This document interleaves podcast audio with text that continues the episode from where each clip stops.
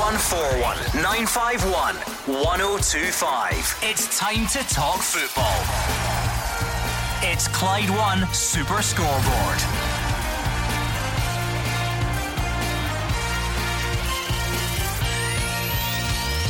Good evening and welcome to Clyde One Super Scoreboard on the eve of another big night of European football. There will be no Erling Haaland or Aaron Ramsey for Rangers' game against Borussia Dortmund. Ange Postecoglou says having to go on the attack in Norway can suit his Celtic team. And Stephen Robinson's St Mirren debut will have to wait. Their game at Dundee is off. I'm Gordon Duncan. Joining me tonight is Simon Donnelly and Simon Donnelly because your partner in crime, Marvin Bartley. I hope he's listening to the radio. He's not here yet. He's stuck in traffic, Simon Donnelly. It was always my fear when I was a footballer being late, you know, getting stuck in traffic. Uh, thankfully, I was here in plenty of time tonight, but hopefully, Marv can get here quite soon. And do you know what? He was giving it big licks earlier because his timekeeping is questionable, right? He, he's you know he's cool as he like. He strolls in here at thirty seconds to six and plays it off as if this was always his plan. But he was giving it the big one today. Earlier, he was texting producer Callum and saying, "I'm going to be there ten minutes early tonight. I'm on the road already."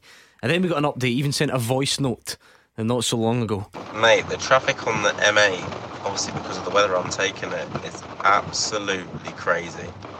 I'll keep you updated, but it's saying I'll be there one minute to six, but genuinely, I'm doing like two miles an hour. So this is what happens when I leave early. So one minute to He's, six, bl- he's uh, blaming the reason for because uh, he left early. And that's why he's late. Yeah. Uh, apparently so. So yeah, he said he would be one There's minute to worse, six. though. There's nothing worse. it's now four minutes past, and he'll be listening, and he'll just be gripping that steering wheel. There is nothing worse, you know, stress of traffic and, and being late for something. Yep. Yeah. Anyway, well, we'll see him when we see him. Oh one four one nine five one one zero two five. It's uh, we're laid back about these things. Pick up the phone. Simon Donnelly needs your help more than ever. So pick up that phone and let us know what is on your mind. Two huge games. Uh, tomorrow evening, we've got Bodo Glimt against Celtic in the Europa Conference League, and Rangers at home to Borussia Dortmund with a 4 2 lead from the first leg, no less. I think it's worth bearing in mind, not many people expected that. So it's at that stage, it is the night before those games. We really have to turn our attentions. What are you thinking, particularly you Rangers fans? No Erling Haaland. Is there anyone who's disappointed in that? Anyone who was going along to Ibrox and secretly wanted to, to see him up close in the flesh? Anyone disappointed? Or is it just a boost overall for your chances of progression? How are the chances of progression? Are you are you confident? How do you feel now that it's getting a bit closer? And no Aaron Ramsey again. How frustrating is that? I'm sure when he signed on deadline day, these were the types of games that you had earmarked for him, and he's not going to play in this one either. So give us all your thoughts on that game, please. 0141951 1025. Celtic fans used to going on the attack. That's the Ange Postecoglou way. Doesn't tend to be uh, any more defensive or conservative. So does that suit you tomorrow? Can you still go there and overturn that deficit from the first leg? D- do you put a lot of eggs in that basket? Are you still determined to go through in, in the Conference League, or do you see this tie as having slipped away from you? 01419511025. Pick up the phone and let us know. Uh, we'll set the scene for you. We'll hear from Giovanni Van Bronckhorst right now. So if you want to get your thoughts in on that game, no Erling Haaland. Is it a disappointment, dare I ask, or not? No Aaron Ramsey. What do you make of that? Let's hear from the Rangers manager. Uh, he says Rangers will avoid sitting in deep at the start of tomorrow's game as they look to protect that two goal lead. He says it can be effective, but they also need to press high and cause Dortmund problems. Well, I don't know if we surprised them. I think that's for the question, not for us. But um, I think we we played really well. We we play in our strength. We make sure at moments we we press them high. So I think they definitely have a better view how how strong we are as a team. Uh, myself also have a better view on on their their way of playing. The so I don't think we have any uh, any secrets anymore tomorrow. So uh, it's going to be a, a, very exciting game, and uh, I think a, a game to uh, that you want to play and you want to coach. As you said, you know, sitting deep is. Um, I think sometimes you get in positions and, and, moments in games when you have to, but I think what we did well last week is also um, at the right time, you know, press them a little bit higher, try to win the ball and to be dangerous. But to begin the game and sit deep, uh, I don't think that's in our system, and it's only uh, so we have to uh, we have to avoid it. I mean, it's not exactly a bad thing to get into a tie with a 4 2 lead, Simon. I'm not going to try and spin it like that, but you can imagine the. It still brings a bit of a delicate balance, doesn't it? And that old cliche about the first goal being so crucial, because that would totally swing it, you know, one way or the other. Yeah, but I think, I mean, what a position Rangers are in. Uh, I, watched most of that game last week, Gordon. They were very comfortable. Uh, Dortmund getting the second goal late on. Does it give? I suppose it does give them another chance. I think Dortmund will come and have a go, but if I was Rangers, be bold at home, fifty thousand behind you, go and try and get the goal and not kill the tie, but certainly swing it in, in, in their favour, big style. Uh, but they've, they've put themselves in a great position. Right, let's give ourselves a challenge on the phones. Are there any Rangers fans out there who are disappointed that Erling Haaland isn't going to make it? Is there anyone out there who really just wanted to go and see him in the flesh? Or is it all about giving the easiest possible journey through the tie and therefore you're happy that he misses out? Pick up the phone and let us know. 01419511025. Craig is a Rangers fan first up. Let's start with those absentees, Craig. Erling Haaland and Aaron Ramsey. Interesting for different reasons. What do you make of them? Um, listen, I've got to be honest with you. Um, it would, as lovely as it would have been to have seen Erling Haaland um, playing at Ibrox, clearly it's a very good thing for our hopes of staying in the Europa League that he's not playing because he's probably the best striker in the world. And if there was anybody who, on his own, could just go and score three or four goals, it would be him. Um, so, you know, that's not one that I'll lose much sleep over. But I think Aaron Ramsey, it's incredibly frustrating because you know, we've done well to get him to get him here, to get him for next to nothing. I think, oh, that's been fantastic. But the fact is that you know, he's only played what a collective of about ninety minutes for us, and already he's out. Um, you know, and he's injured. And to me, I just think somebody that injury prone. The concern is as quality a player as he is. When you come on the pitch in Scottish football, it's an incredibly physical game over here. And my concern is even if he comes back, is he just going to pick up another knock again and again? Um, and with 11 games to go, it might end up feeling like a bit of a waste. But I don't think he'll be a great loss to tomorrow, yeah. just because he didn't play most of the game in Germany, and we done okay without him. Um, and I think we've got enough there. Um, any, without especially with the form that the likes of Lundstram in that one. I mean, I don't see how you could justifiably drop yeah. Uh, any of them anyway. Let me put some of that to Simon then. Eh, Erling Haaland, Simon, uh, slightly tongue in cheek. I, I, don't know if it's a challenge we'll succeed on. I don't know if any Rangers fans are genuinely disappointed that he's not going to be there. Um, it obviously gives Rangers a better chance, doesn't it? Yeah, and I think that's just for, for that reason only. I think that's why Rangers fans will be happy that he can't make it. Uh, yeah, I agree with Craig. He is probably in the top bracket uh, strikers, top two or three in the world, and it would be really dangerous if he was fully fit. But he's obviously been struggling, and it gives Rangers a better chance. Uh, I understand his frustration with Ramsey as well. Obviously, the a, a, big name that I think there was no doubt in his quality when he was he was brought into Rangers. But my concern was the fitness because he hadn't played a lot uh, over at Juve. He'd missed a lot of game time, and it's been a wee bit of a stop start, especially when at the stage that you bring him in. You know, there's 12 to 15 games left. They're all big games. And he's looking as if he's he's a wee bit short at the moment. To be fair, we do have one on Twitter. Uh, Robinho Van Bronckhorst says, I'm gutted Haaland isn't playing. I've got a ticket and I would love to have seen him live. So there we go. That's a bit of honesty. Um, or, or honesty's the wrong word, but admitting that as much as it might be beneficial to Rangers. Robinho's going along. Sometimes you want your money's worth. You want to see. Did, as a player, how did you view that? was there a part of you that wanted to test yourself against the you best? Always, or, you always want to do that, yeah. And I remember actually taking my kids back to, to, to Celtic Park when, when Messi was playing with Barcelona and they wanted to see him. But doesn't it give you? It, it, it gives you a better chance if these players aren't playing, especially this one tomorrow for Rangers. They've they've went out there to Germany, put in a fantastic performance. I don't think anybody, even Rangers fans on here, would not have expected to come back with a 4 2 win. They've put themselves in a great chance, and there's no getting away from the fact that if Haaland was in the Dortmund team tomorrow, they'd be far more dangerous. Mm. So it's, it is, it's an advantage for Rangers.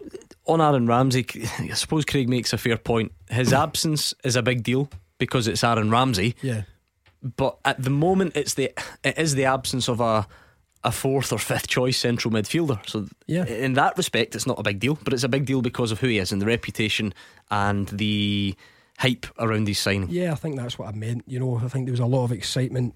Uh, when Aaron Ramsey came to Rangers, quite rightly so, because he's been a fantastic player over his. Career. Let career. me just stop you. Look at the speed this guy's walking at. It's 12 minutes past six, and he still just saunters into the studio as if that's the fast. To be fair, Hibs and Livi fans would say that's that's as quick as you move. You've only got one setting, so I'm actually out of breath because I jogged from the car. So, no, listen, I was listening to you as well on the radio, and I heard everything you said. Did you like your little tribute, your little voice note? yeah. There are no secrets in this industry. Yep, yep. And I also got a voice note from uh, the sports therapist at Livingston as well, giving me a bit because I was late. But stress levels, big man. You okay? Oh, I'm sweating. As long as I don't get beat the pundit today, I'm fine. I'm glad that you've made it. You're safe. You're good. Yeah. Cheers. Yeah, well, listen, you're the number one. Uh, you're the founding member of the Aaron Ramsey fan club, and we were just discussing uh, with Craig and with Simon the fact that he's going to miss the game tomorrow.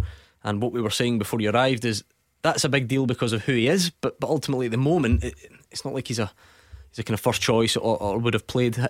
Should the Rangers fans be frustrated that they're still not getting to, to see him as readily? Yeah, I think they will be frustrated. Surely, you know, you, you bring in a player of that quality, and obviously he's got a, a niggle at this moment in time. Um, would he have started tomorrow? No, I, I don't believe he would have.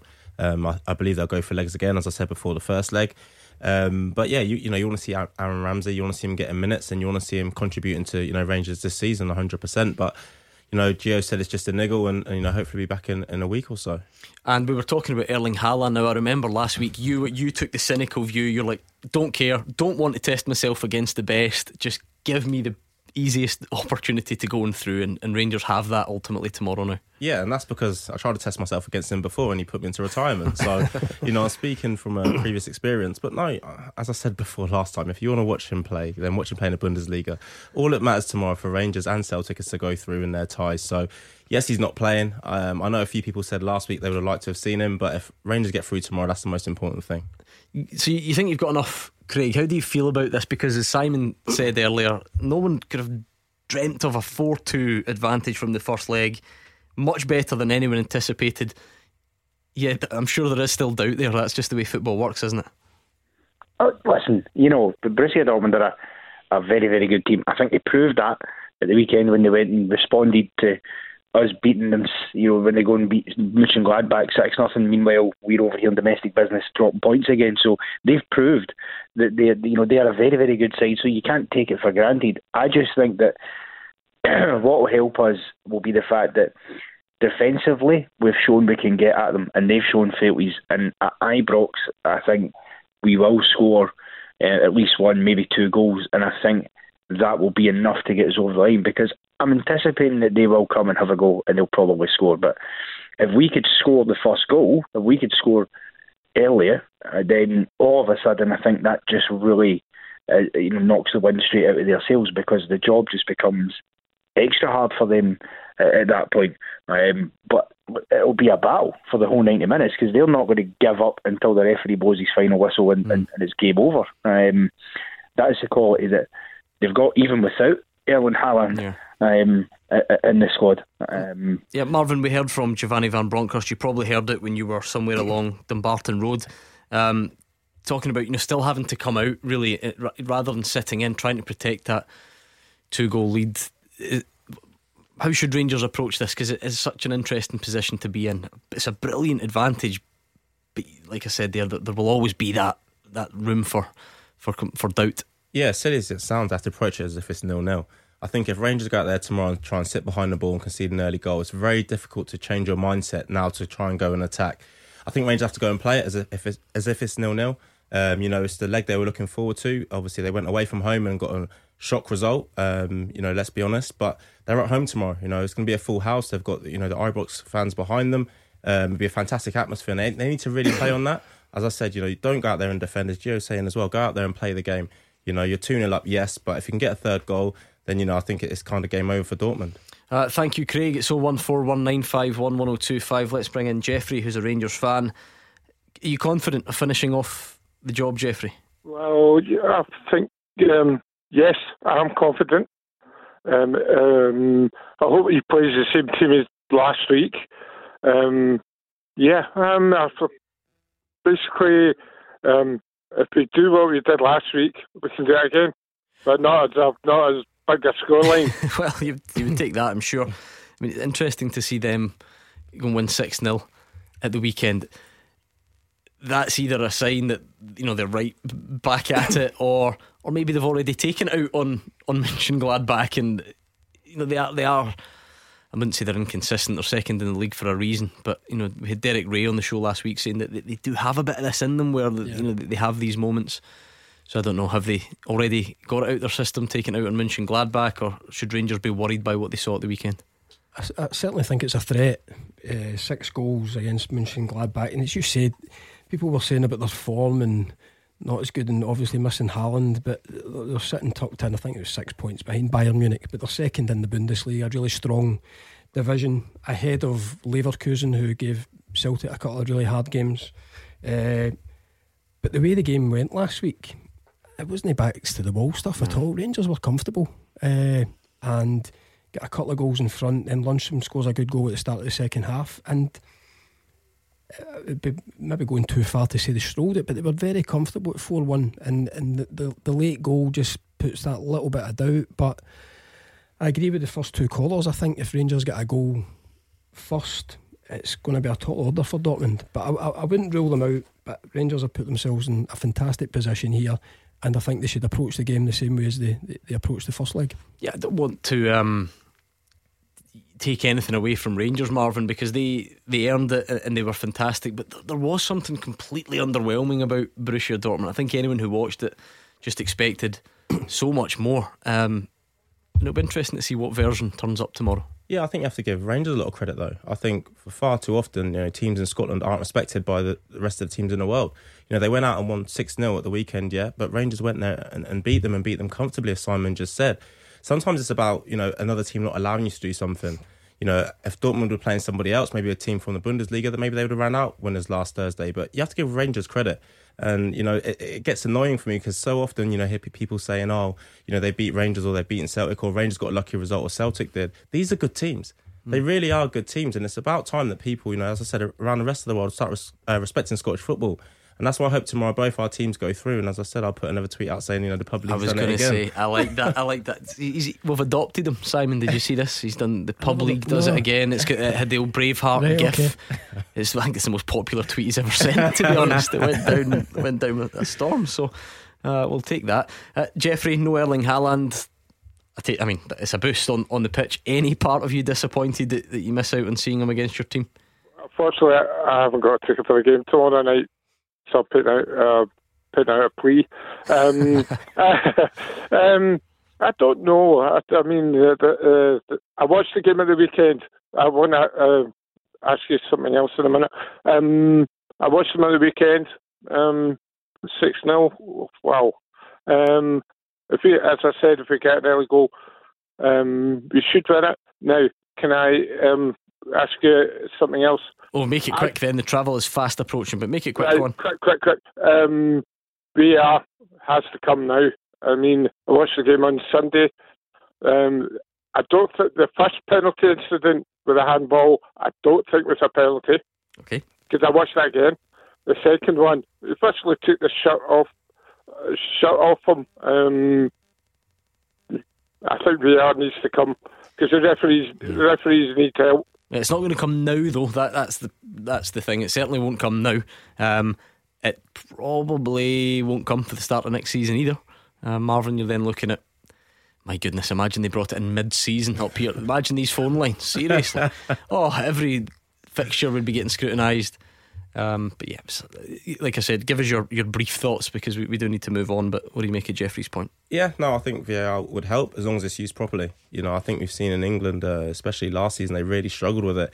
And some of the officiating uh, that's gone on up here um, by our A1 referees has been um, shocking to, to, kind of say the least um, in recent weeks. So you're going to need more referees to work VAR. So it's one thing having it, but it's another thing getting it and using it properly. Thank you, Jeffrey. 01419511025. I'm not sure if we've ever broadcast live from the Arctic Circle, but we're about to do it next. So Celtic fans, get all your thoughts on tomorrow's game in, and we'll speak to you after these. You are the voice of Scottish football. Call 0141 951 1025. Clyde One Super Scoreboard. Simon Donnelly and Marvin Bartley are here. Marvin's properly caught his breath now. He's he's back up. Did you like how I just kept firing more questions at you when you came in just to see how you would recover. Anyway, uh, let's maybe make Super Scoreboard history. I don't know if we've ever broadcast from the Arctic Circle before, but Bodo Glimt against Celtic tomorrow. Uh, shaping up to be a good one, and Gabriel is there. Uh, it would be crazy of us, Gabriel, to check in on anything other than the temperature first. Hi guys, how you getting on? Yeah, uh, it's not too bad this evening, and that's because it's about minus two, minus three. Now, not too bad. I'm saying that because last night when I was walking home, it was minus eight, but with the wind chill, it was about minus 20. So we'll take minus three tonight. Uh, it's actually meant to be a lot cooler tomorrow for the game. They're saying it might even be two degrees, which would be fantastic, and maybe a bit of rain as well. So whether that helps Celtic remains to be seen. But it's a really, really lovely place, a small town just on the edge of the Arctic Circle. Just about 50,000 people live here, and everything is within walking distance. But it really does need to be because it is so cold. You know, it's just uh, snow piled high on the side of the streets. But uh, it's fantastic, and Celtic have just arrived. I think their, their flight got in about an hour or so ago. They're staying in a hotel just about two minute walk away down on the waterfront. Uh, I was speaking to Celtic manager Ange Postecoglou today, and as ever, he said they're going to be sticking to their principles. Nothing will change for his side in terms of approach, and the attacking element required tomorrow evening may actually benefit his side. The whole reason we're, you know, I'm trying to sort of build a a way of playing for this football club and sort of my beliefs is that we don't have to change our approach because you know what we know is we need goals and that's what we do every week. So I think it would be a bigger challenge for us if we had to sort of change our approach and become more expansive or more aggressive. I, don't think I don't think anyone could accuse us of not being that uh, on a weekly basis. So um, you know the, the the perfect game plan only exists in a mythical land well beyond my comprehension. So we'll play our football. We played our football the other night. Yeah, you're right. They were more clinical than us, absolutely. And but we've been pretty clinical this year in terms of scoring goals. So, you know, as I said after the game, we we we weren't as efficient or as clinical in our front third with the chances we had. They were. Um, so obviously, if, if that changes, you know, we're in a better in better shape. But you know, we we don't need to be more solid defensively. Um, our approach has to be the same. We just go out there and play our football um, with no buts in, in it at all. Makes sense. Ange Postecoglou says the same thing before every game. He doesn't defend anyway, so what, you're certainly not going to do it when you're 3 1 down.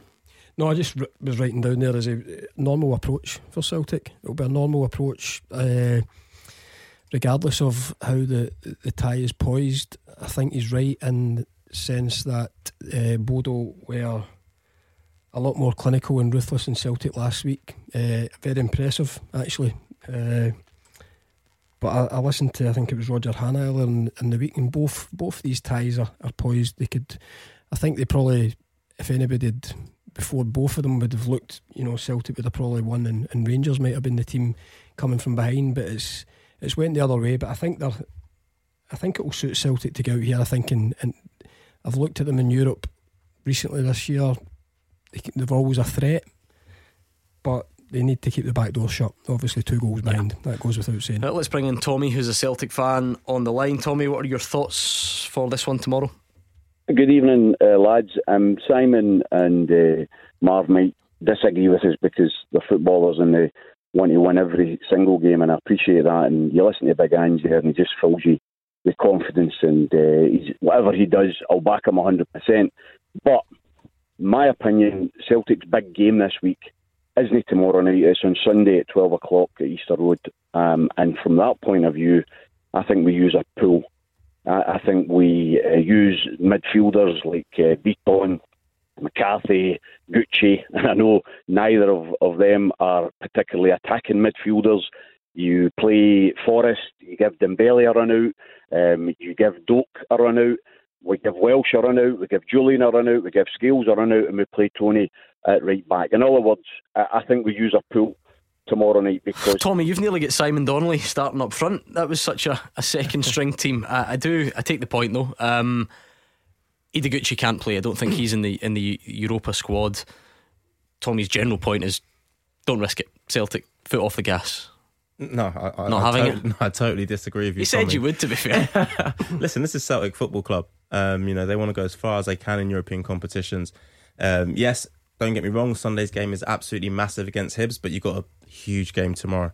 A massive game tomorrow. When you're playing for a club like Celtic, you go out there and you try and win every single game. I think what Ange is saying is completely right. You know, we're going to go out there, we're going to attack, we're going to have the confidence within our attacking players. I think they've scored 60 goals in 27 uh, games in the league. Um, going forward, they are a formidable force. And like you said, if they can keep the back door shut, they will definitely score tomorrow, Celtic. So for me, no, there's no rotation tomorrow. You deal with tomorrow's game, and then you'll see where you're at for Sunday. Not see the benefit in that at all, Tommy. I don't, and, and I appreciate the, the point, and uh, uh there'll be a lot of Celtic fans agree because as a Celtic fan, you want to win every game. Um, but I tell you what, uh, Rangers won a, a big game on on Thursday, uh, and then dropped points uh, the following Sunday. I don't want to win a big game on Thursday and then drop points on Sunday because I think Sunday is the big game for us. The league this year is everything. That that is the the key to a forty million pounds chest. It gets you into Champions League, um, automatic qualification, and and if I make this point, we're talking about players that are on the bench. We're talking about players who are in our pool. We're not talking about a B team. We're talking about giving pool players the chance. We did it against Betis, if I can remind the panel. We did it against Betis, and it worked a treat. We actually had a great win. Simon? Yeah, they, they did perform well against Betis, but I just uh, I can understand what Tommy's saying in terms of the, the importance of the league in the, in the game at the weekend. Of course, it is. It will take care of itself. But as Marv says, we're, we're talking about Glasgow Celtic here. Fans going out and it will reflect in, in Ange's team tomorrow. I think it'll be a strong team. I don't think many of the players that Tommy's mentioned there will play. I think the the midfield will be changed because I don't think he'll go with the Rogic and O'Reilly combination again. I think Hatate will be back in, but my, my argument is momentum and winning games. Players want to win. Players want to play in games and win. They don't. I just don't see Ange setting up anything other than strong tomorrow. Maybe going a bit amateur psychologist here, Marvin, and I, I get look. Every manager considers themselves a winner. Every manager wants to win football games just you know we've got to hear a lot from Ange Postecoglou and, and get an insight into his thinking. He just comes across as the type of guy that will have been really frustrated at that defeat last week. and know, really want to go and and put it right and show that they can compete at that level. Yeah, more importantly, go through. You know, I think as Tommy said there, that the league is a massive one. I agree because it puts you straight into the Champions League. Um, obviously, you get forty million pounds for doing that also, but Ange will be thinking win every competition you're in to be talking about the Scottish Cup, you know, the Conference League that they're in, and winning the league. And that's the mindset of a top manager. You know, he's not going to say, "Oh, I'm going to put seven players from the bench onto the pitch tomorrow, and then we'll worry about Hibs." Because imagine you lose both of those games, then what? You said Simon said momentum is a massive, massive thing in football. And winning games, you don't feel fatigue. I'm telling you something. If Celtic lose tomorrow and lose Sunday, all of a sudden next Wednesday they're going to start feeding their legs again. So, you know, I don't think they'll do it, Tommy. I, I get what you're saying, but for me, if I was Ange, I'm playing my strongest side. I think as well and just put Celtic in a position now where he, he, he can rotate and the quality's still there. I mean, Giakoumakis is back in at the weekend in a hat trick. Uh, so there might be one or two changes to freshen it up. I think he has did that of late, but I don't think it'll be mm. wholesale changes. Well, agree to disagree, Tommy. Nothing wrong with that. Thank you for taking the time tonight. That was Tommy on 01419511025.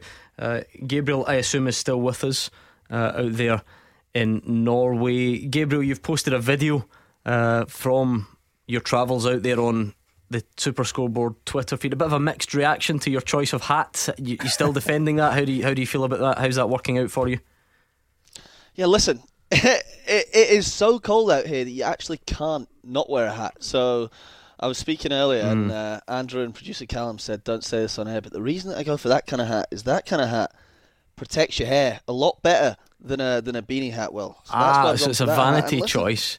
Uh, right, well, okay. it's, it's a cross between vanity and fashion, but I saw Stephen Mill had uh, edited a Photoshop when he was on air, so yeah. yeah you have been photoshopped into the, the Peaky Blinders cast. I mean, whilst we're on air, I can show you, the, the listeners can go at Clyde SSB. Marvin, was different. Okay. Different. Um, different. Okay. That's that's not the reaction he was looking for, Simon. It doesn't look as if he's got any hair there. yeah, I'm thinking the same.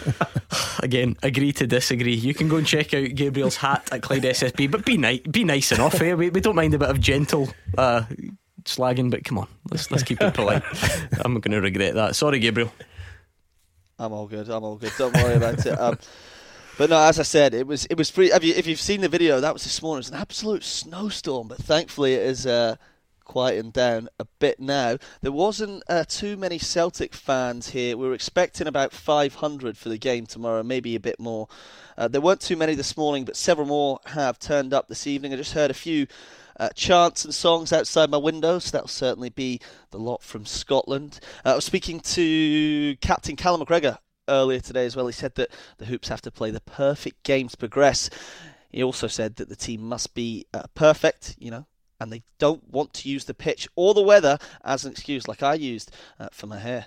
Listen, we know the the size of the task. We have to go and and turn it around and, and obviously win by three goals. So we understand it'll be a difficult task, but you know I think that this group's shown throughout the season already that you know we relish the big tasks and and that's all we can do is go there, give everything, um, try to put in a perfect performance, and and try and turn that around. So you know everybody's fully focused on that.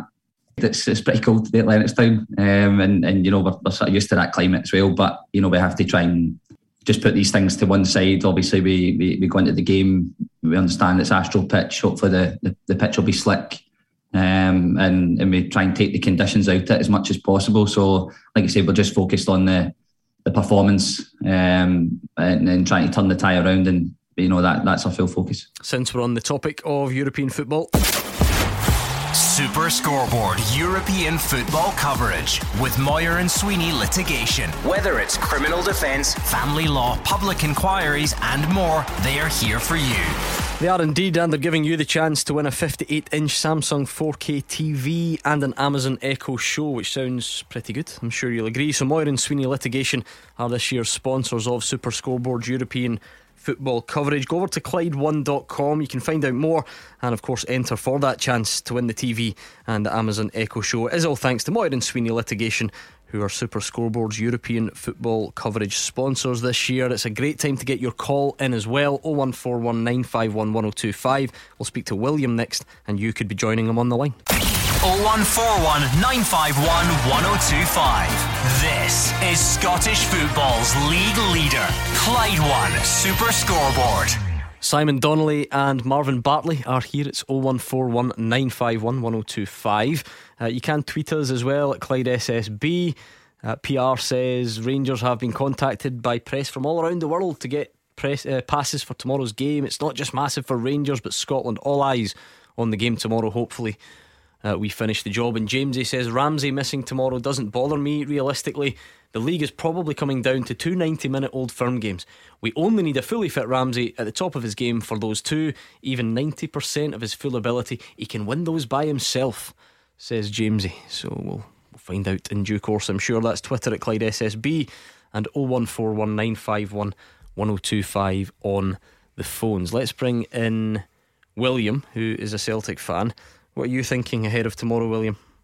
Ah, no bad. Uh, good evening, guys. How Hi. you doing? You okay? All good, all good. I'm, more, I'm more worried about uh, Mar- uh, Marvin's uh, Livingston and Mar- uh, Maloney's uh, Hibs. You know, even though the boy, uh, the boy's uh, strike style, Hayes strike was was was it was was lovely in the weekend. You know, so I think Neil's still it. So hopefully, hopefully that will not be a problem. But to digress to the to the tomorrow night, I think uh, going on with Ange's performance before getting away from home in Germany and in uh, Hungary, he played Bitton and McGregor and Turnbull uh, as the three in the middle of the park. And with Turnbull being injured, obviously, Hatate, I think, would sit would, would come in there for the three. So for me, with Juranovic, Juranovic and Ralston at wing uh, fullbacks, I would put Bitton Bitton, Hatate, and McGregor as the three, and then I'd probably change it up a wee bit up front, uh, and maybe put Maeda in on the on the left, and Giakoumakis up front with Jota on the right. Uh, I would like to know what Simon thinks of that. If uh, Simon, he thinks that. I think that's how was that the front three at the weekend though as well. Was it not? Yeah, yeah, yeah. I, th- I think the likes of Giakoumakis must keep his, his spot. You know, he's scored a great hat trick at the weekend. He's a, a physical presence up there. Maeda, does he prefer playing through the middle? I think he, he's more than capable of playing on that left hand side. The midfield is interesting for me. If if Bitton does come in, uh, he's kind of flipped between Rogic and O'Riley on occasion, and then played them together yeah. last week. And William makes it. I must admit, if you had just said, "I think Bitton will play tomorrow," I probably wouldn't have really understood that. But then when you reference the Leverkusen game, and I, I know that O'Riley and Tati weren't there, so maybe yeah. that does change things. But he was good that night in, in Leverkusen. I think Celtic's performance dipped quite a lot when he went off with about 15 minutes to go. Yep. They conceded twice after that. Yep, you're right. So you just wonder if, if he would yeah, look at that. And it might be something that's in Ange's thinking as well. But uh, as we touched on earlier in the show, I think the the good position that Ange is in now has he's got a lot more options than he did a few months ago. Uh, and that's really down to the guys that he's brought in, obviously.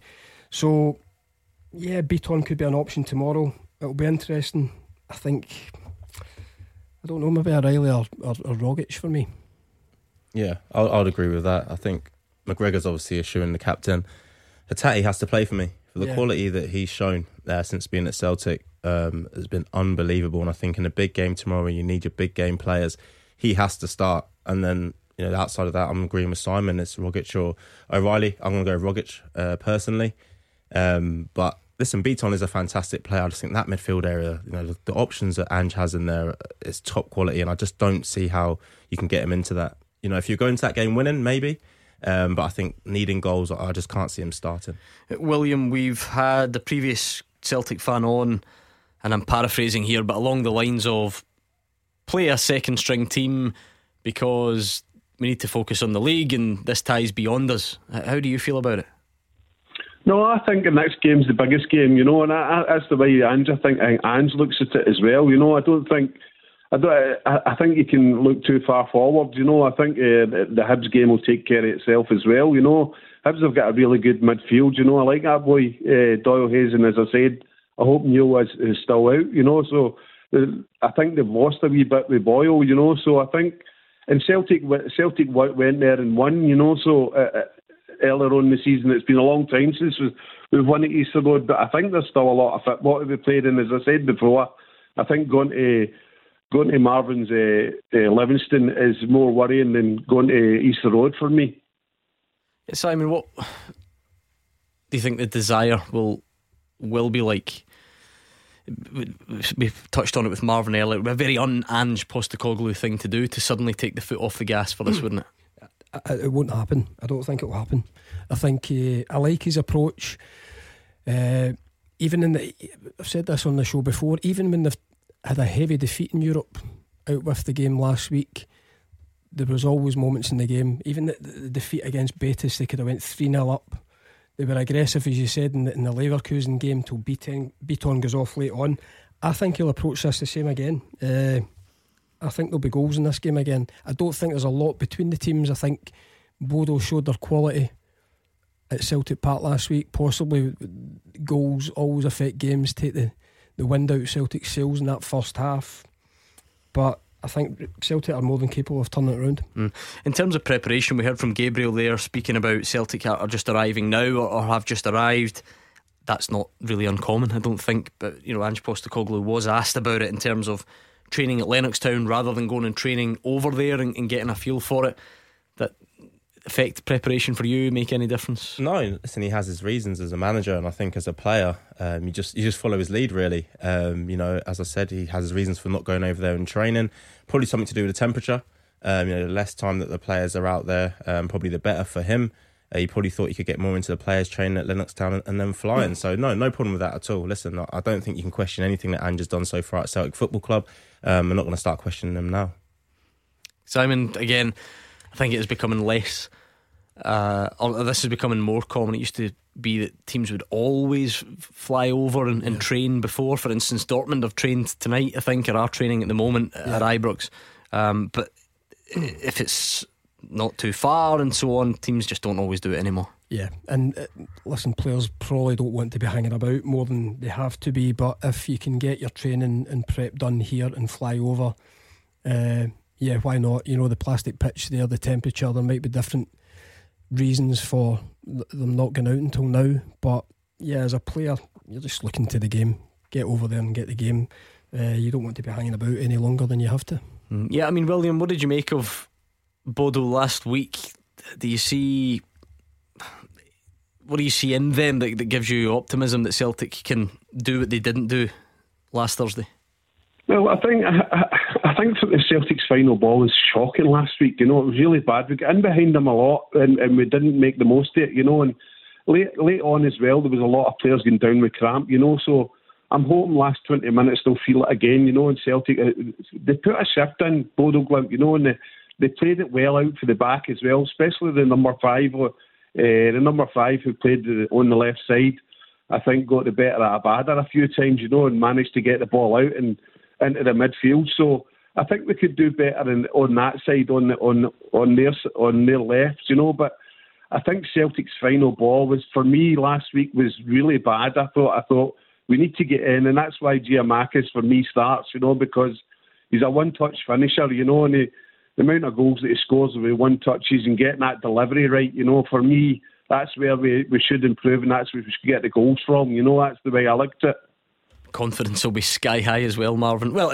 his confidence will be, and then his post match interviews suggest that his confidence is sky high also. Yeah, and rightfully so. As William said there, you know, he scored a hat trick last game. As you're saying, his confidence would be would be massive. And going to this game, you know, he has to be a shoe in to start. I think you look at the front three, Jota, him, and, and one other, um, whichever way Ange decides to go. But as William said, you know, Celtic were wasteful um, last week and they can look towards this game. I think they had 16 uh, shots last week, and and Bodø I think had four on target and scored three. So so you know if they go and perform the way they did last time, you know they had 12 corners also.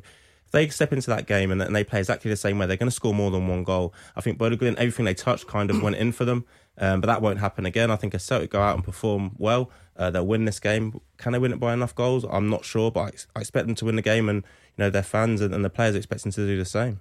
Simon, what do you make of Williams' assessment? You know, what what can what, what does Celtic need to do differently? Is it just about being more clinical? I mean, they, they had a they had a level of control in the match, didn't they, in terms of possession and lots of shots and lots of corners and, and territory. But there did seem to be something missing. Yeah, they, they did. But for me, in the games in Europe up until then, they really looked as if they had a threat. And last week, I don't think the same level of threat was there, whether it was that final pass. Uh, I think the two wide men had their quietest game for Celtic uh, this season. And sometimes that just happens. I think the goals, as, as I said earlier on, the goals can affect games at different times. Just take the, the, the wind out your sails a wee bit. Celtic need to be at the top of their game tomorrow. This team are a decent team. Uh, they've come over and beat Celtic 3 1 at Celtic Park. But it's not out of their reach, as they've shown in Europe this season. They can go away from home, they can get goals, but it's the back door they need to, to keep keep shut because Bodo have showed they are clinical going forward. They've got plenty of energy. I was impressed with quite a few of their players last week. But it's achievable. Celtic have, have got the firepower. Uh, I don't think the likes of Jota and Abada will have as quiet a game as they did last week. Thank you, William. Marvin Bartley hopefully has caught his breath. He was late, but he's going to need it for this Beat the Pundit with the Scottish Sun. For the best football news and opinion online, the Scottish thescottishsun.co.uk slash football. Come on then, it's Marvin Bartley's most hated five minutes of the week. It's Beat the Pundit time, and if you fancy taking him or Simon Donnelly on, now is the time to pick up the phone. 0141 951 1025 and it could be you who plays next. It can't be that hard. A guy who thinks that your name is Martin Bartley, Gordon Dalziel, even he won last night, right? That's the level that we're at here. To be fair, I was more worried about you constantly saying it's going to be me. I didn't think it was going to be a flip of the coin or something. No, no, you're, Do you know I what I mean? that was maybe your punishment. For yeah, no, no, no, no, yeah. So make sure you so that coin properly. Yeah, I'm very fair. If you want to play Beat the Pundit, call now and call before seven o'clock, and you could be up next. Tackle the headlines. 0141 951 1025. Clyde One Super Scoreboard. Marvin Bartley and Simon Donnelly are here at 01419511025. And you can tweet as well at Clyde SSB. Big night of European football tomorrow. Bodo Glimt against Celtic up first, and then Rangers against Borussia Dortmund. So if you've got any thoughts, any thoughts at all, whether it's Celtic chances of overturning the deficit, whether it's the absence of Aaron Ramsey and Erling Haaland, or any other thoughts on the game, now is a great time to share them. 01419511025 and if you want to change the topic completely pick up that phone Beat the Pundit with the Scottish Sun. For the best football news and opinion online, thescottishsun.co.uk slash football. Right, come on then. Beat the pundit time. Simon Donnelly and Marvin Bartley standing by. Simon's got a good record. Marvin does not. Simon quite likes playing. Marvin does not. It's as simple. Those two are linked clearly. Billy's in Shettleston. How's it going, Billy? Hi there, Gordon. How are you? You well? Yeah, great, pal. You're Rangers fan, Billy. What's got more chance of happening? You beating the pundit or Rangers beating Borussia Dortmund tomorrow? Uh, Rangers beating Borussia Dortmund. No one's got confidence in their own ability on here. Uh, we'll toss the coin anyway, Billy. And don't worry, Marvin. Do you want to come round this side and watch? No, I believe you, No, I that's believe you. suspicious. Uh, heads, it will be Simon Donnelly. Tails, it will be Marvin Bartley. Come on, how nervous he is. His heads as Yes! well. Listen that. Celebration, honestly.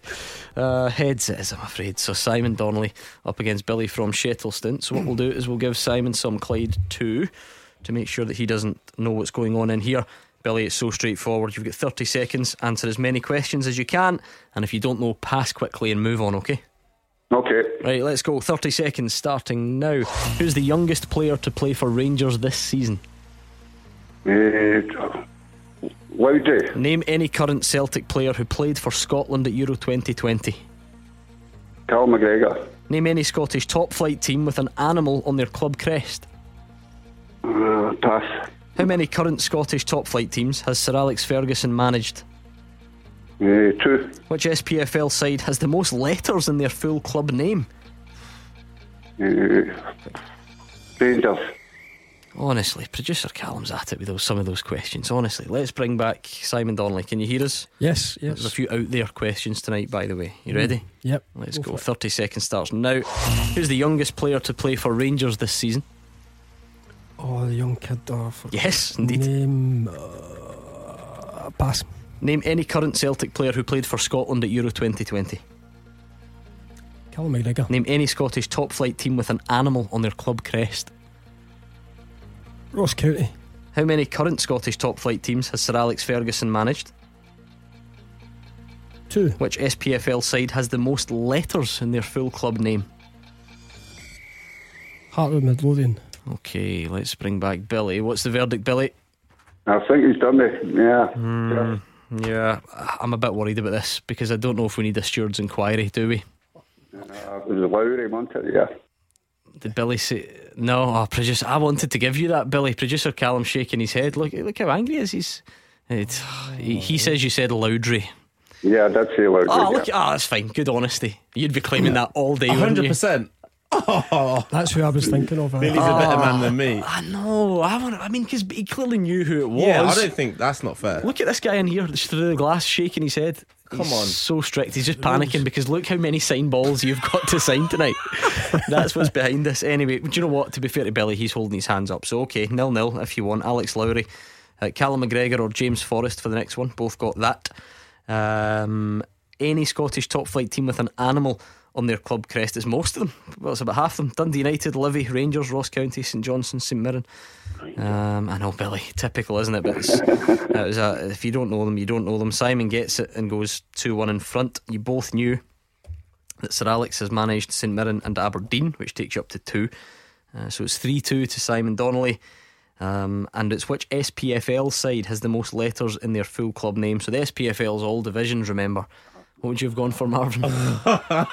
no, I was with Simon, but Inverness Caledonian Thistle Football Club. wow. Just rolls off the tongue. Did Billy get that? He didn't.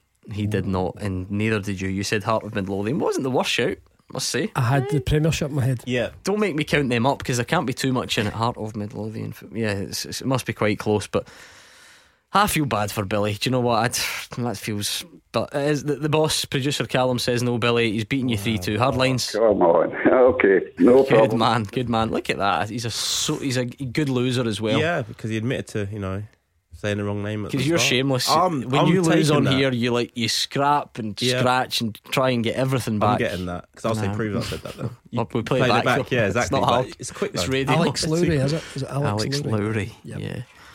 I like how you said. I said, "Who's the youngest player to play know, for it?" And you said, "Yeah, yeah, the young kid." I know. Yes, that's exactly that's the one. Panic. Panic had set. Oh, I've been there today myself. Uh, do you know what? Ah, Billy would have got the next one. It was about Alfredo Morelos. And ah, there we go. Anyway, It is what it is.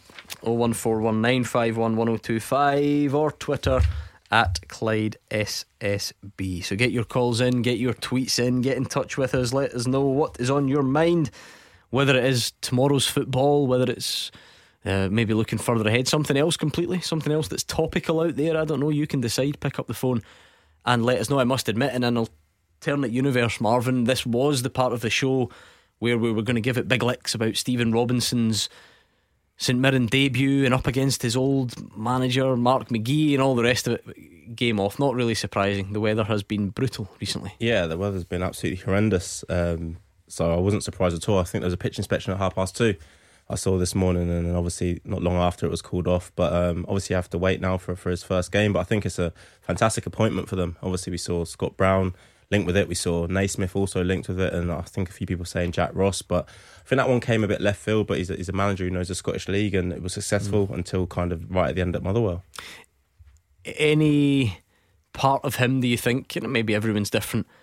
Do you, do you just want to get going and get stuck in, or is there any part of him that would think, right, okay, a few more days to prepare. I'm not that disappointed at this. Yeah, if I'm if I'm him, I'm saying a few more days. Definitely, you know, because he wouldn't have had a lot of time on the pitch with the players obviously coming in and you have the game the next day, you can't really do a lot. But uh, you know, Thursday and Friday, be able to get a bit more of his messages across towards them. Um, so for me, I think it's a, kind of a blessing in disguise, and I think he'll be thinking the same. If I'm honest. Did you make of that appointment, Simon? Game off tonight. Yeah, yeah. Safe pair of hands, isn't it? He's, he's been experienced in the Scottish Premiership before. He's also coming into a team who, you know, they're one of the form teams. I'm looking at the, they've won three and drawn two. They're, they're, they're only a, a point off the top there, and yeah, I think more than capable. Did a good job mm. at Motherwell, and as I say, the experience of this league will help him. Yeah, it was Dundee's game in hand, Marvin. I wonder if there's a, a frustration there. They would take, I'm sure, bit of confidence from elements of the game at Celtic Park at the weekend.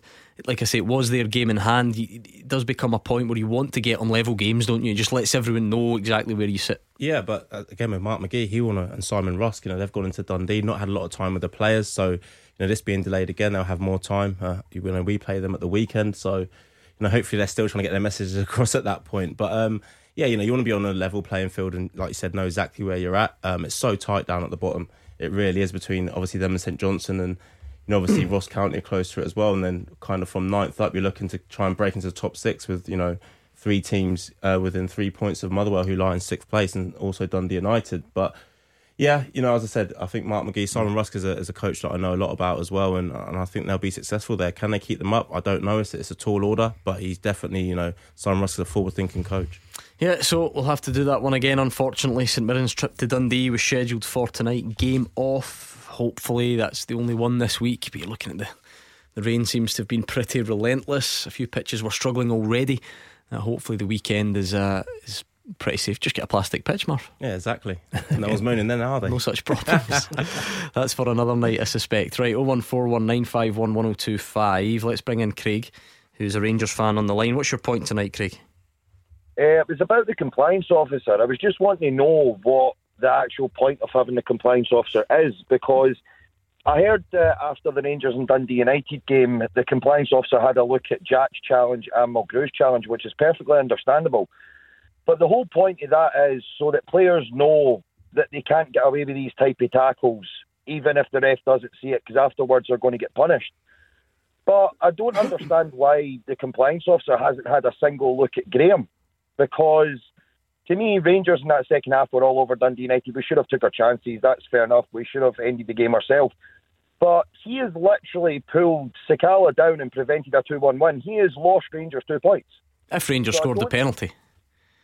Aye, if Rangers scored the penalty, but how many penalties does Tavernier really miss nowadays? Let's be honest. Like that has prevented Rangers from winning the game. I know they should have ended the game before that themselves, mm-hmm. but that to me is a main changing point in a game. So if the whole point of the compliance officer is that to show players that they can't get away with incidents, uh, they'll still get punished for it even if the ref doesn't see it.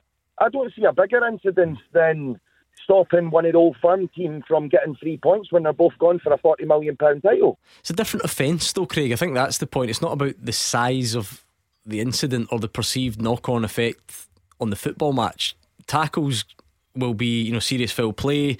It could be violent conduct. I mean, that, that would have been denying a, a an obvious goal-scoring opportunity. That that's just not it's just not the type of thing that gets dealt with retrospectively, is it?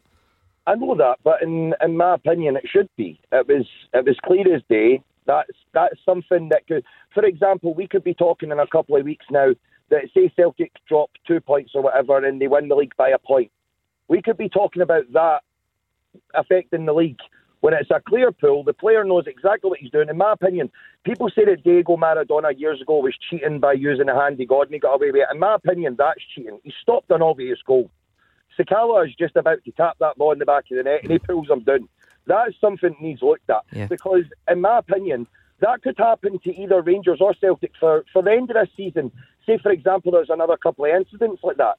If the compliance officer came out and made an example of him and gave him a ban for that, then other players wouldn't be quick enough to do something like that. Marvin? Oh, what about the other 10 teams in the league, first and foremost? So we're not going to get that rule as well Yeah. if, if Craig brings it in. Uh, I think, you know, the compliance officer is busy enough at this moment in time. I don't think it's, it's going to be every incident. You know, I, I get it. I've been in that position before when you pulled somebody's shirt. Should it have been a penalty? Yeah, I agree it should have. But, you know, I don't like you said. I can't. I don't think they can look back at that and say, right, you're going to be suspended for that. It's not. It's not violent conduct. It's you know, it's not serious foul play.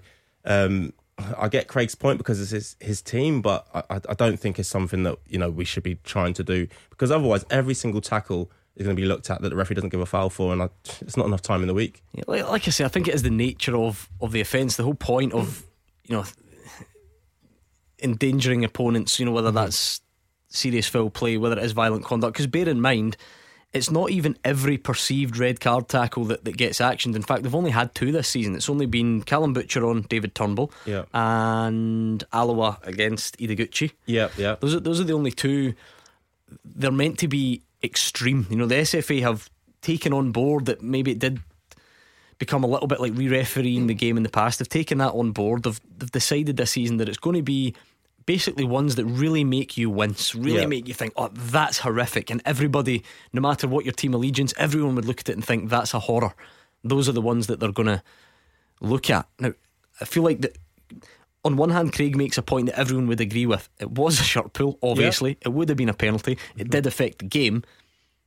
I'm not sure that then has to translate into the, the compliance officer needs to look at that. I mean, it's a shirt pull and it's that's what it is. Yeah, I think you hit the nail on the head. Exactly that. It's a shirt pull, and and yes, it should have been given as a penalty. If the referee had seen it, it would have been given as a penalty. But but he didn't see it.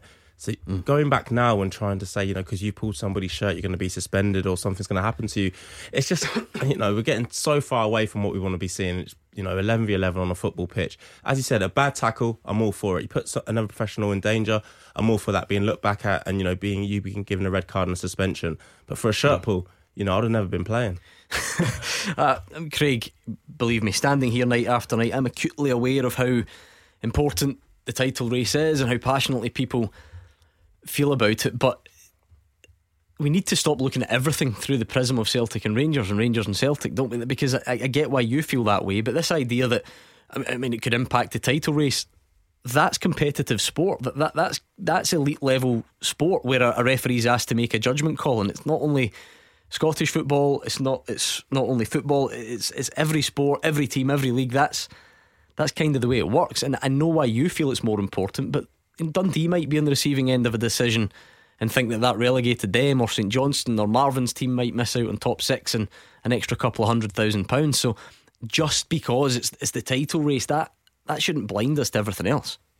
I do understand. I do understand your point, and I'm not being in every shirt pull because obviously shirt pulls happen all over the pitch. If it's in the middle of the pitch, if it's just outside the box or something like that, that's fair enough. But I just think a shirt pull that has been missed, that literally the ball is on the player's toe, ready to tap in the in the back of the net.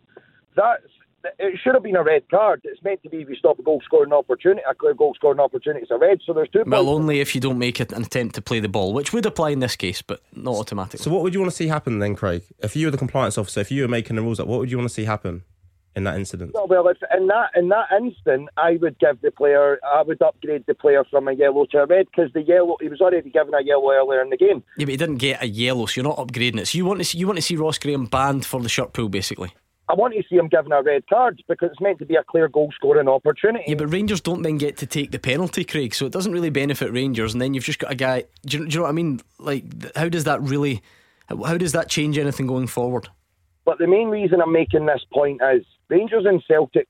Rangers and Celtic want VAR in Scotland. So does every other team. But the reason why uh, you, you are saying that obviously the title race, you need to think about it from the eyes of the other clubs as well.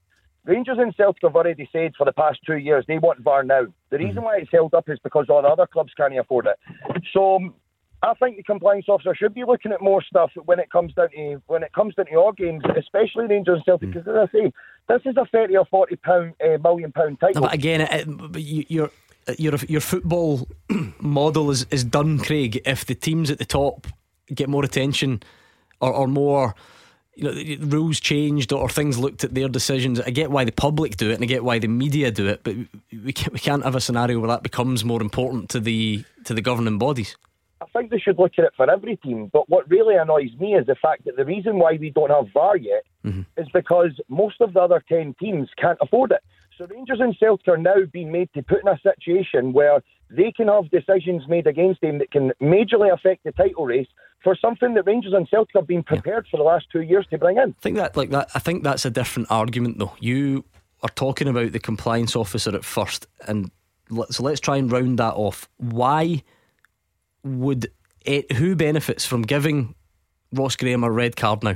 Who benefits from him now being banned for two games? This is the thing. I know banning him obviously doesn't give Rangers res- the result, but it lets other players know that if they're going to make make a challenge like that it's going to majorly affect the outcome of a game, they know there's going to be a punishment. I think I, I think to be honest though, Craig, I, I- can get your frustration with it because it is a penalty, and I think the only the only way that gets overturned is if we have got VAR because the, the referee missed it. But what what do you gain out of it? So the the boy would take a suspension, but if that situation arises again. I don't think it's it's not preventing the next guy not doing a the exact same thing. It's a it? It's just a reaction. reaction. It's split second desperation, tugging the jersey back. Yes, it's a penalty if the referee sees it, but it hasn't. uh, You're still, we're still sitting here on the Wednesday with the, with the points dropped because you haven't got the, the correct decision at the time. Marvin? No, I, I totally agree. And, and if you start talking about that, what about on a corner then? The amount of times that players pull each other's shirts on the corner. So you're going to have to have the compliance officer looking at every single one of those as well. Is it just if you're on the goal line? You know, where does it stop? You're still in the box, it's still a penalty. Now let's bring in Jamie, uh, who's in Balloch. I think he's got some support for Craig's point. Jamie, take it away. Yeah, Gordon, thanks thanks for taking my call. Uh, good evening, panel. Um, yeah, look, just following on from the call there, Gordon, I've, I've actually literally just called. Um, I suppose the bit for me is, you know, we can. This is dangerous ground, so we can be um, almost allowing defenders to pull a jersey, uh, but not make a bad tackle and a goal scoring opportunity. So I think you know we need to be really careful here around, um, you know, what we allow, what we don't. But it's not allowing Jamie. The referee made a mistake. Yeah, the referee made a mistake and missed it. You're not allowed to do it. If, if the ref sees that the next time, you get the penalty. It's not allowed, but missed it. It's a mistake. Yeah, Gordon, understand that. But if you're a defender and you're looking at that incident over the weekend, or you know, and you're thinking, well, you know, if I'm in a position where I've got to stop a goal scoring opportunity, I'll just pull the jersey, and if it's missed, that's fine.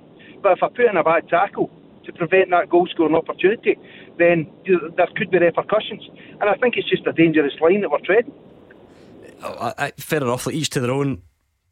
Retrospective action for denying goal scoring opportunities. Some people would say that's a dangerous line to go down, but Yeah, like I say, uh, each to their own. Yeah, and I've, I've been in that situation so many times, and sometimes as a defender, you're just thinking, I need to stop this person getting a clear contact on the ball. so if I'm going to be punished the same way for two footing somebody as I will for pulling the shirt back, I mean, you know, all physicality out of the game is just going to go. I, I get your frustrations, Jamie, but as Simon said, the referee's just missed it. You know, it's, it's a genuine mistake. We have to move on. If you look at the course of the season, that they make mistakes for Rangers and against Rangers. It, it happens, but I just think to start looking back at, at shirt pulls again, every single corner. You watch, you know, Rangers uh, in Europe on Thursday. Watch how many times players pull each other's shirts, and VAR won't come in. They just leave it because it's, it's part it's part of the game. Unless it's you know ridiculous to pull of the shirt, there's going to be physical contact. Yeah, suspe- sus- suspending retrospectively the, the lad Graham's not going to prevent the next defender in that situation from trying to do the same. If and it's desperation, you know, he's got away from him. It's a natural reaction. It is a penalty, but we don't have mm. VAR, and the referee's missed mm. it. Get that, Jamie? Because look, I, I never, I obviously don't play. I'm assuming you didn't play to the level of, of Simon and Marvin. So what, what they're saying is Ross Graham's not done that because he thinks he can get away with it. He's just done it, and then he happens to get away with it because a mistake is made. That that doesn't in these split seconds, that doesn't mean that this weekend a ball comes into the box and a player stands and calculates and says, Right, hold on, I'm going to pull this shirt here because I remember Ross Graham got away with it, and the compliance officer can't retrospectively look at denying an obvious goal scoring opportunity. So hold on a minute to grab the shirt and I'll get away with it as well. That, that process doesn't happen, does it?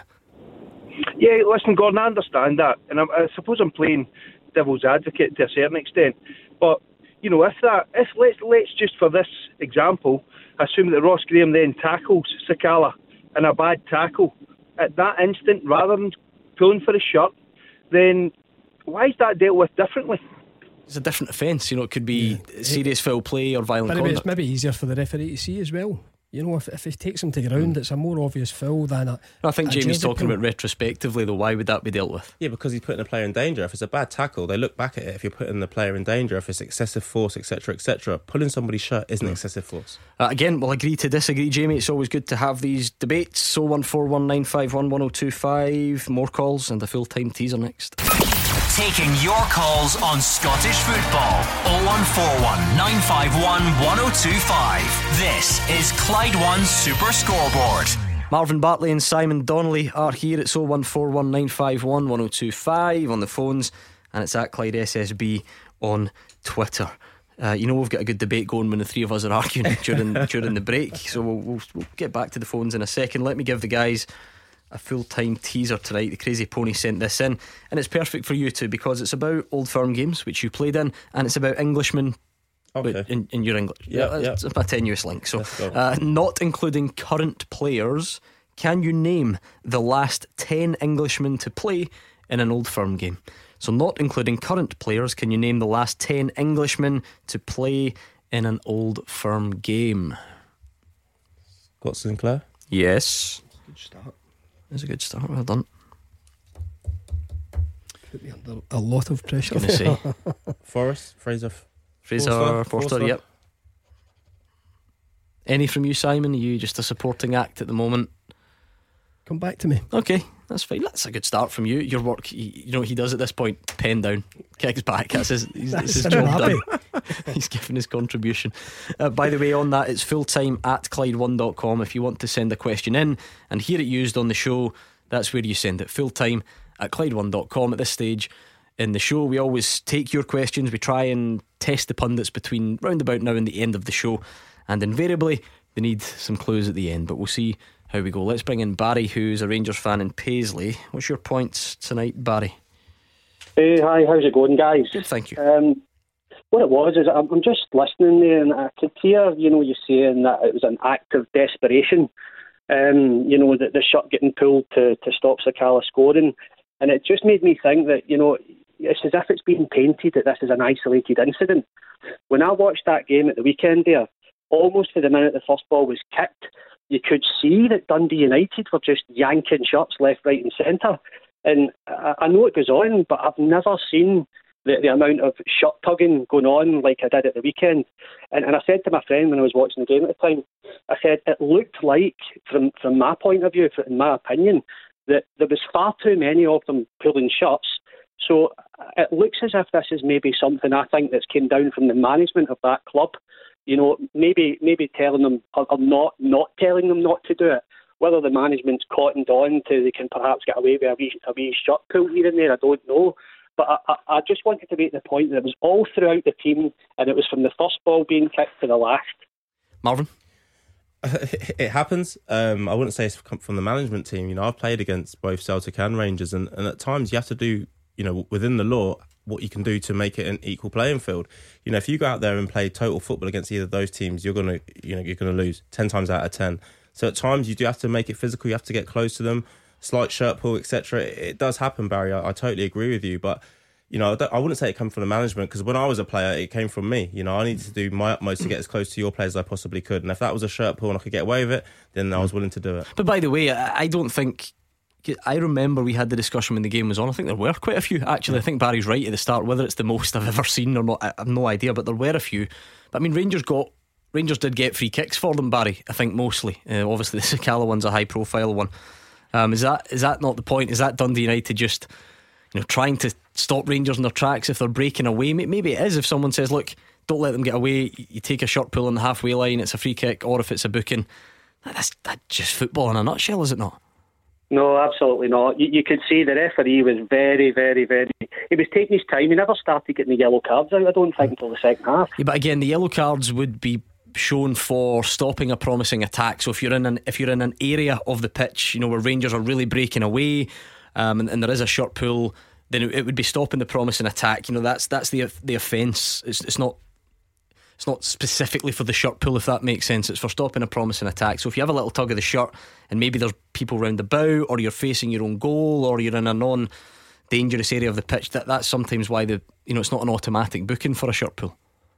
Sure. Well, I, am just making the point that there was a massive more amount of sh- shot pulling going on from Dundee United than, than you generally normally see in a football match. Um, and and I don't, I honestly don't think there's any there's any disputing that. You know, I, I could see from I could see from start to finish there was just a a, a real high amount of of, of shot, mm-hmm. very blatant, really blatant as well. You know, um, so so. I don't know what the story is. Maybe it's not coming down from the, the management. Maybe maybe the captain spotted that it might be a, something they can get away with, and it's filtered throughout the team. I don't know. All I do know is, is watching that game on the TV, it was shocking to the eye, and it looked as if mm. Rangers were playing some third tier Portuguese team. I, I just feel like Simon, that, that, there, are, there are even some top teams that do it. By the way, there are some top top teams that are yeah. even. I think Man City are, are, very clever at you know fouling at the right time, right place in the pitch, and, and taking it. Obviously, what you just need is that that, that they're dealt with. This has been overshadowed clearly because there's a huge short pull in Sakala yep. and it gets missed. But my memory might be different from Barry's. I think there were a few short pulls from Dundee United players mm. early on, and the referee gives a free kick. That that's the way that's the way it's supposed to operate. So yeah. if you get the free kick for it, that's you know, kind of that's fair. Yeah, I don't I, I, don't think it's a certainly not a tactic. You know, I've, I've never been. Do you think it is though? No, I've never been in a dressing room where mm. let's go out and pull make it difficult for your opponents. Is that not, okay, is that not the same thing then? Because you two are professional footballers, right? So let me try and, and explore right, that. Is, that. is that not kind of the right, same thing? I'm not. I'm not saying Tam Courts goes look specifically pull shots, but yeah, okay. Look, for the sake of the discussion, then don't let them get away from you. Thing, right? If you're in a if you're in an area of the pitch that you think you can take one for the team, do it. That's yeah. the same thing, no? Yeah, but I, th- I think uh, in the case of Graham.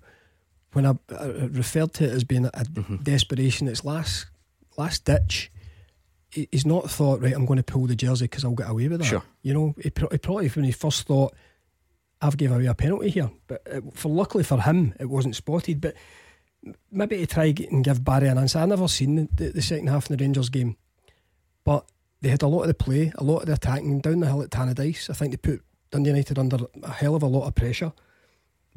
With that comes, you know, defending, defending, trying to make it difficult, getting in their faces it's up to the referee then to decide if it's went over the over the case with whether it's a penalty. Obviously, misses that one. You've said that he's been pulled up for one or two other things during the game. I covered the Celtic Dundee game. Dundee made it a hell of a difficult for Celtic by being physical, and it's not to be too disrespectful of both Dundee teams, but Dundee almost got away with a point. You know, from being physical, they scored two set plays, but they weren't going to roll over for Celtic, and I think the likes of Celtic and the likes of Rangers, when they've got a lot of the play and a lot of the attacking, they get filled mm. more. It's just the way the game goes. Uh, thank you to Barry. Let's bring in Martin, who's a St Mirren fan on the line. Hi, Martin. Hello there. It's just the paranoia of the old firm that's really bothering me. If you go back to the Peterhead game against Dundee, Peterhead had denied a stonewall penalty. They could give them a chance to get into the next cup and play Rangers in the next round of the cup. You've got the game at St Johnstone, St Mirren. Since, since Mirren were given a penalty, it was never a penalty. A penalty to Rangers on Sunday, a definite penalty, and Celtic should have had a penalty Sunday as well. So there's four decisions in the last 10 days. Why are we talking about one decision, not the Peterhead one yeah. or the St Johnstone's and Mirren one? I mean, I think the answer to that is simple, Martin. So I, am like bang in the middle of this. It's it's a supply and demand. we're, in, we're in Glasgow. Vast majority of fans support Rangers or Celtic It fills radio airwaves, it fills column inches on in newspapers. So that's why they get spoken about more. That will never change, and that that's just a byproduct of, of the number of fans. However, I do agree to an extent, Marvin, in the sense that once you then project that into look how this is affecting the title race, or my team's getting harder done by than everyone else, and referees are out to get my team and not anyone else's. That's when you just expose yourself as being blinkered and tone deaf because anybody who sits back can do that. We can do what Martin did. He's just rhymed off a, a great list. Yeah, yeah. No, Mar- Martin's hit the nail on the head again. Uh, for me, fantastic point to say that it, does happen, and it's not just against you know the two big teams. You know, another one was uh, Aberdeen v Rangers. You know, they should have a penalty when McGregor came out. They didn't get it. I think the fouls on Hedges. So, so it happens in football. Mistakes are made. Um, like you said, when you start looking at it and thinking it's just against my team, or it's in favour of the, you know the other big team, then you know it's going to start creating problems that, that aren't really there you know, they're, they're not really there. And as Martin said, there's so many incidents, and probably the worst one I have seen, I agree with him, is the Peterhead one that wasn't given. Peterhead so. one was incredible. it was, wasn't incredible. That's one for the compliance officer. Let's talk about it then. Go on. What was it, a week ago, 10 days ago? Um, that was bad, wasn't it? I mean, it was terrible. And it, it, Peterhead were doing well in the game. Really well. Dundee got a penalty, mm-hmm. uh, probably correctly as well, but it was blatant. Keeper made a meal of it, takes the boy down and it affected. It did affect the game. I mean, get back to back to one each there, and Dundee get the big payday in the next round of yeah, the cup. to Rangers. Peterhead would have got that. So again, that's that's what I'm talking about. You, this notion that it only affects the title race or that that's where the attention should go. That could have that could have set Peterhead up for years. The, the, the payday yeah. in the next round, and, and the list goes on. You were involved in a game at the weekend.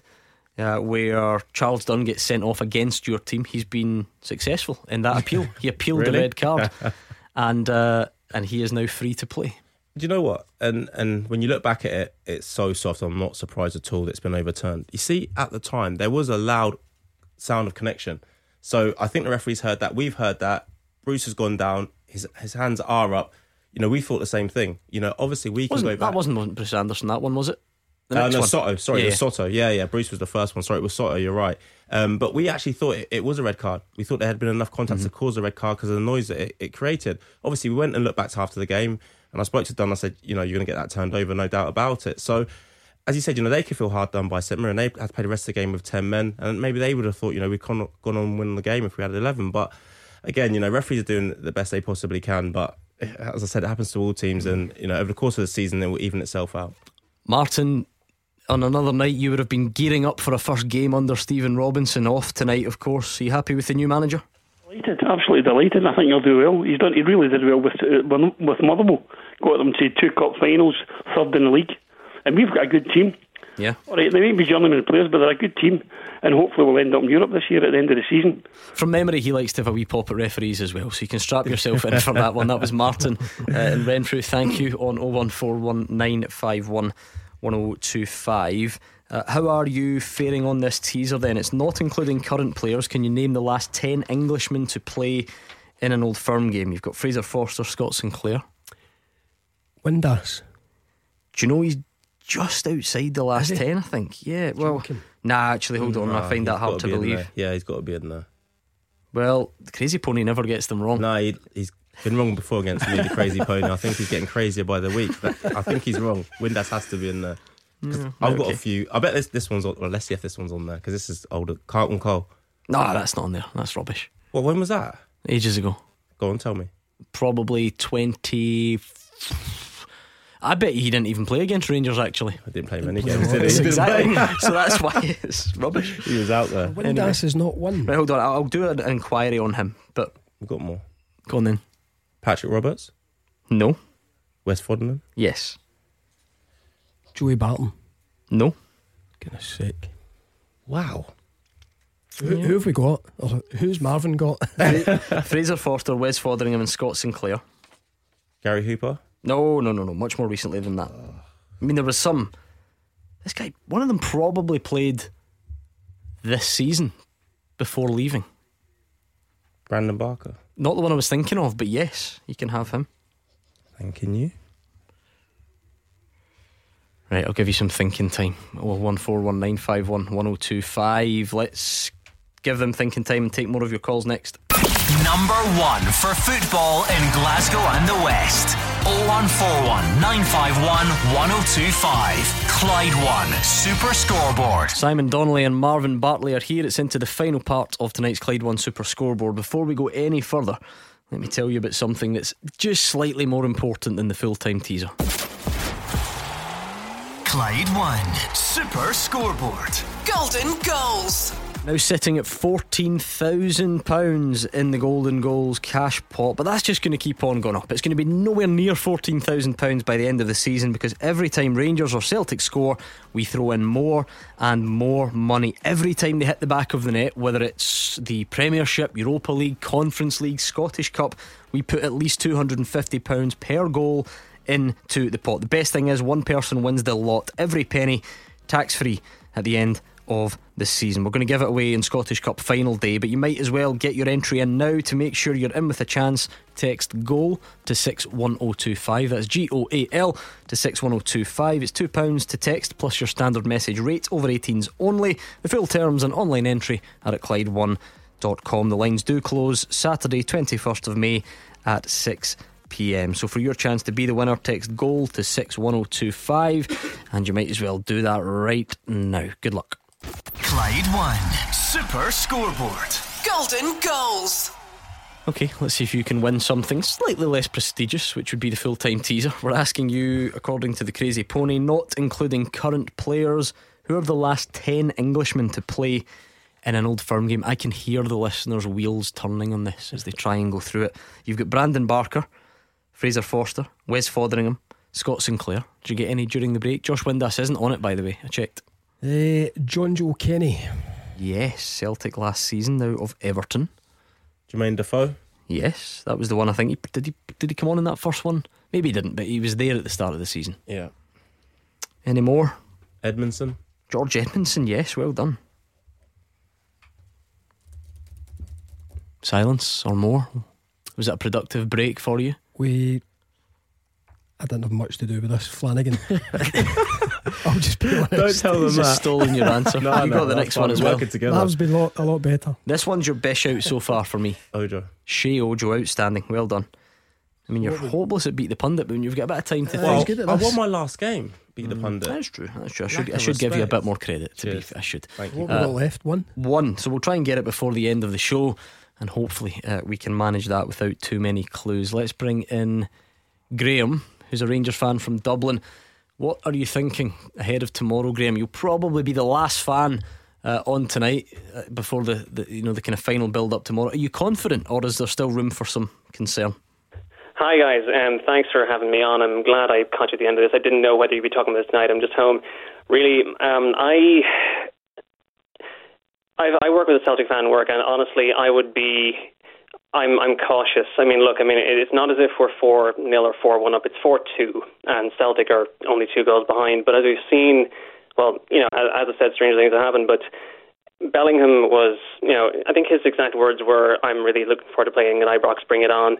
And you know, after after the after the results of last week, both Celtic and Ra- well, Celtic will be, you know, they'll be firing all cylinders, and I'm guessing that Dortmund will as well, even without their star player. I don't know if he's playing or not, but No, he's not. He's out. Didn't travel. oh right, okay, that's a relief. But really, yeah, I mean, until we've truly crossed the river and kept our bowstrings dry, I, yeah, I mean, I'd, I'd be I'd be cautious to be honest. I can understand that, Simon. You're playing you know, top tier opposition. I mean, they didn't look top tier last week. Rangers also made them not not look that way. Um, but I like the way Graham put it. I mean, it's not like it's four one; it's four two, which which is completely true. Um, it just leaves Listen, it leaves that little bit of room. What would Graham have said before the game last week? You know, we were talking about a small, you know, defeat possibly to take back to Ibrox, keep yourself in the tie. They've did a hell of a lot more than that. They've, they went over there and got a fantastic result. 4 2. Yeah, it's half time. Bellingham, like the other Dortmund players, will not be phased, I don't think, with Ibrox. But Rangers showed in that first game that they've got more than enough to go and score again. And if they score one or two goals, it's going to be really difficult for Dortmund. Yeah, no, I, I definitely agree. I, I think Rangers have to go in with confidence, as we said. You know, coming into this game this week, if you'd have said you could have a two 0 lead, every Rangers fan would have you know bitten your hand off for it. So now it's about the positivity, knowing that you've gone to Dortmund and you forced them to play the way that they played. I'm glad you added that bit in, Gordon. Um, so they can do the same again tomorrow. You know, if you go out and perform well, you're going to score goals. Again, Dortmund conceded 36 goals in, in 23 games, so they're not a team that keep it tight at the back either. So they're going to have to come out and attack tomorrow. On the counter attack, Rangers can really punish them. You mentioned Jude Bellingham said he couldn't wait. That I think there's a clip emerged tonight on social media. He's out to train at Ibrox, and as he comes out the tunnel, he looks around and says, "What a gaff!" so he's um, he's happy with the with the surroundings. Um, he's probably one of the only Dortmund players that came out of last week with pass marks. You, still could see what a talent he is. Yeah, some player. Um, you know, I would expect him to go on and, and, be probably one of the best midfielders in the world at, at some point. Um, absolutely fantastic. You know, he's gone out to Germany as well. Obviously, he could have you know stayed in England and stayed with Birmingham, etc., or moved to Man City, as the rumours said. But you know, fantastic player. We saw that last week, and I think if Rangers are to win tomorrow, they're going to have to keep him quiet. And I think that's why you know you see Arfield, Lundstram, uh, Jack play again to have that legs to be able to get around him. Because if you give him time on the ball, as you saw last week, you know he can be deadly. Graham, how important is Alfredo Morelos on nights like this? We saw him score. I thought he was going to get the benefit of the doubt. I don't think he, the second one went down as his last week. no, they couldn't. Um, no, it's a pullback. Uh, fair enough. Um, so one goal, one and a half for him last week. Graham, how important is he on nights like tomorrow? Honestly, two years ago I wouldn't have said this, but I mean he's well is is indispensable. Too strong a term. I mean we've it's not as if it's a one man team but um, I'd be I'd be I'd be far far less confident if he weren't in the squad for tomorrow.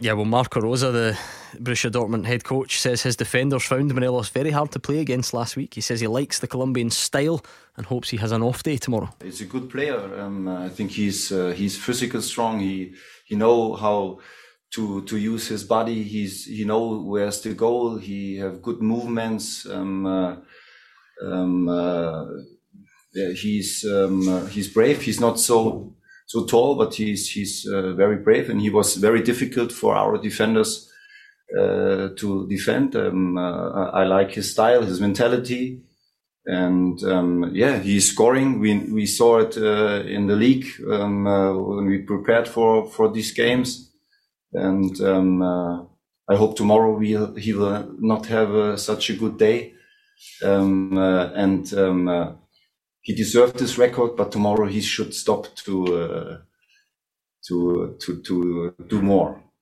Oh, there we go. So he's he's done enough to catch the attention of Marco Rose, which I'm I'm sure you would expect after a performance like that. Most definitely, um, and you know, and, and, as Graham said there, you know, he's so important to what Rangers do when he's in that sort of form and that sort of mood. He's really is their talisman, and you know, another big night for him. But when you have got the Borussia Dortmund manager speaking about you, I'm sure that's what Morelos, you know, went into that fixture wanting to happen uh, the first leg, and he wants to repeat that again. Um, you know, he's a young man, obviously with aspirations, but at this moment in time, it's about you know Rangers Football Club for him, and if he can perform tomorrow, they got a fantastic mm. chance. Graham, I was going to ask you to just finish off by sticking your neck on the line. Are Rangers going through? But I can tell that you're you're wary of this Celtic fan that you work with. You don't want to give him any ammunition. Well, do you know what? I don't think I don't think he knows I'm a Rangers fan, but no, I don't. I, I don't want to give him anything to smile about. To be honest, all I can say is that I hope um, Morelos still has something to prove to the Colombian head coach. Well, yeah, he was left in the stands, wasn't he, last time? So you never know. Whatever his motivation is, I'm sure we'll, we'll find out if that works tomorrow. Thank you, Graham. It was nice to speak to you. Hopefully, you will take the time and give us a call in the future. That was Graham in Dublin on 0141951 1025. I don't like the way that you're looking at your phone and grinning. So that better not be someone who's sending you uh, the answers. Let's see. Big Mar should be looking for a retrospective ban. The United player will be now playing against Livingston. yeah, can we go back uh, back in the show, please? Uh, compliance officer, can you look at that one, please? Ah, see, he's all about the greater good of Scottish football. This guy, it's very true. Honestly, you're, you're you're doing all sorts tonight. You're admitting that Charles Dunne didn't deserve to be sent off against your team at the weekend. That's Livi fans are going to be furious with you. Right, one more on this teaser. In the last 10 Englishmen to play in an old firm game, you've got Defoe, Kenny, Barker, you've got Forster, Edmundson, Flanagan, Ojo, Foderingham, Sinclair. One more. Stumped. Yeah. Need a clue. Centre back, Rangers. Oh. If I give you his current team, I think you'll get it. Okay, I don't want that. Previous team before coming to Rangers? No, I think current team's more relevant. Yeah? Nottingham Forest. Oh, Worrall. Yes. Joe Worrall. Well done. You got there in the end. Marvin well done, Bartley. Well done. Simon Donnelly. He kind of helped. one out of ten. That's good. Uh, anyway, we're back tomorrow. Big night of European football. Mark Wilson and Gordon Dalziel. Make sure you join us because it's going to be an absolute cracker. Bodo Glimt against Celtic, then Rangers against Borussia Dortmund. And I'm sure Scottish football will throw up some other madness for us to get our teeth into as well. So it'd be nice to speak to you tomorrow. Johnny Campbell is up next, and Mark and Gordon will see you at six tomorrow evening.